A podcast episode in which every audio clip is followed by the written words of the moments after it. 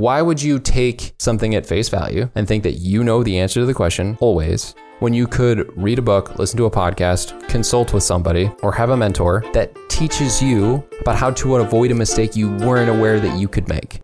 My name is Demetri, and I'm a productivity and systems enthusiast. I'm Chance. I'm a philosophy and self development enthusiast. And you're listening to the Rise Productive Podcast, the show where productivity meets business and what it means to build better systems. Now grab a mug and join us for the productive brew. Are you happy with your current business? like, are you really happy with it? Like, you, you don't have any problems with it. All of it's good, right? Every everything is going successfully. Everything's going well. Uh, you, you have no problems with anything. Oh, then you can click off this video.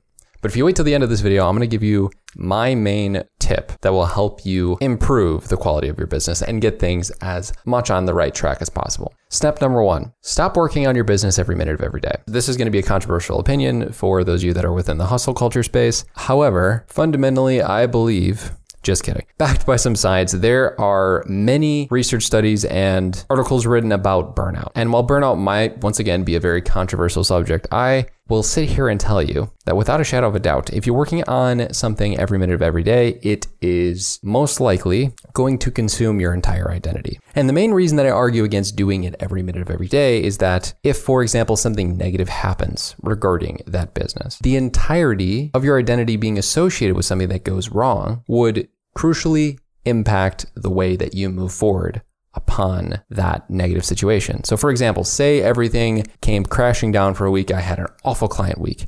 I had an awful YouTube week. I had no sales of anything. I had barely any views and I had a million hate comments. If all I did was rise productive, I would be miserable. And my ability to come back from that would be rough. However, by having things outside of the business, I am able to bounce back if there's a bad week.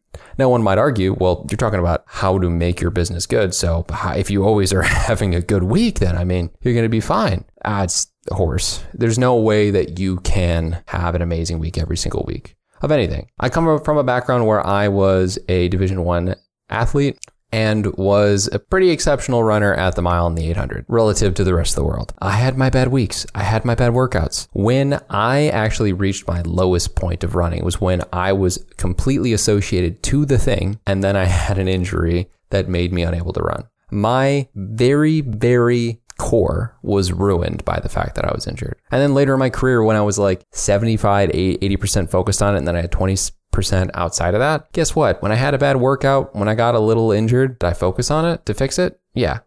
did it ruin my life? No. And that's the key difference. I was able to bounce back better because I didn't think I was completely ruined by the injury. I actually took things at face value a little bit more and was able to handle it better mentally, which then allowed me to come back and do better in my running and in this circumstance, you do better and will make better decisions that aren't so brash if you're having a minor pitfall week because it's your everything. Number two, learn to listen more than you think you need to. This is once again something that I definitely need to do better at as I'm somebody who makes a lot of content and generally speaking believes that I can just say stuff and, you know, a decent amount of what I say is right. All of that actually comes from the fact that I am a connoisseur of content, right? I, I watch a lot of content. I read a lot of content. I listen to a lot of content.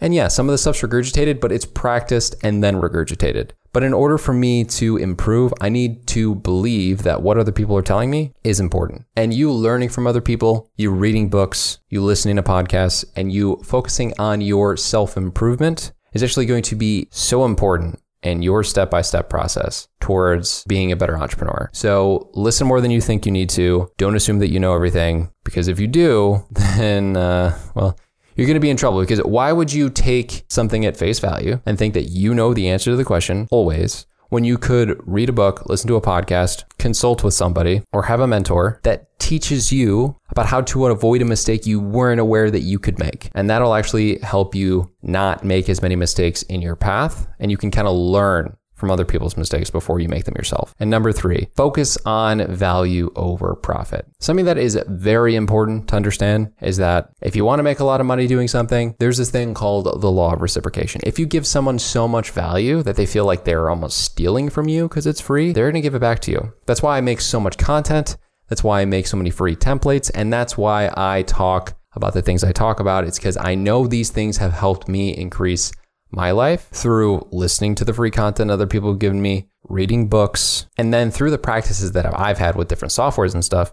I can give out a lot of free advice on those different things. And then I'm able to give it out to my customer avatar and that person will eventually feel like, oh man, you know, this guy gave me a lot of good info. I think I might give this guy a little bit something in return. I talk about that a lot on this channel, but I do believe it is one of the most underrated ways that you can improve your business. Do not focus on the profit, do not focus on the bottom line, because that often won't help you win the long term game. If you guys liked this episode of The Productive Brew, make sure to leave a review on Apple Podcast. Also, if you want to get this delivered to you as a newsletter, please make sure to go to riseproductive.com slash newsletter, and you will get this delivered as an email. With that being said, thank you guys so much for listening, and I will see you in the next one.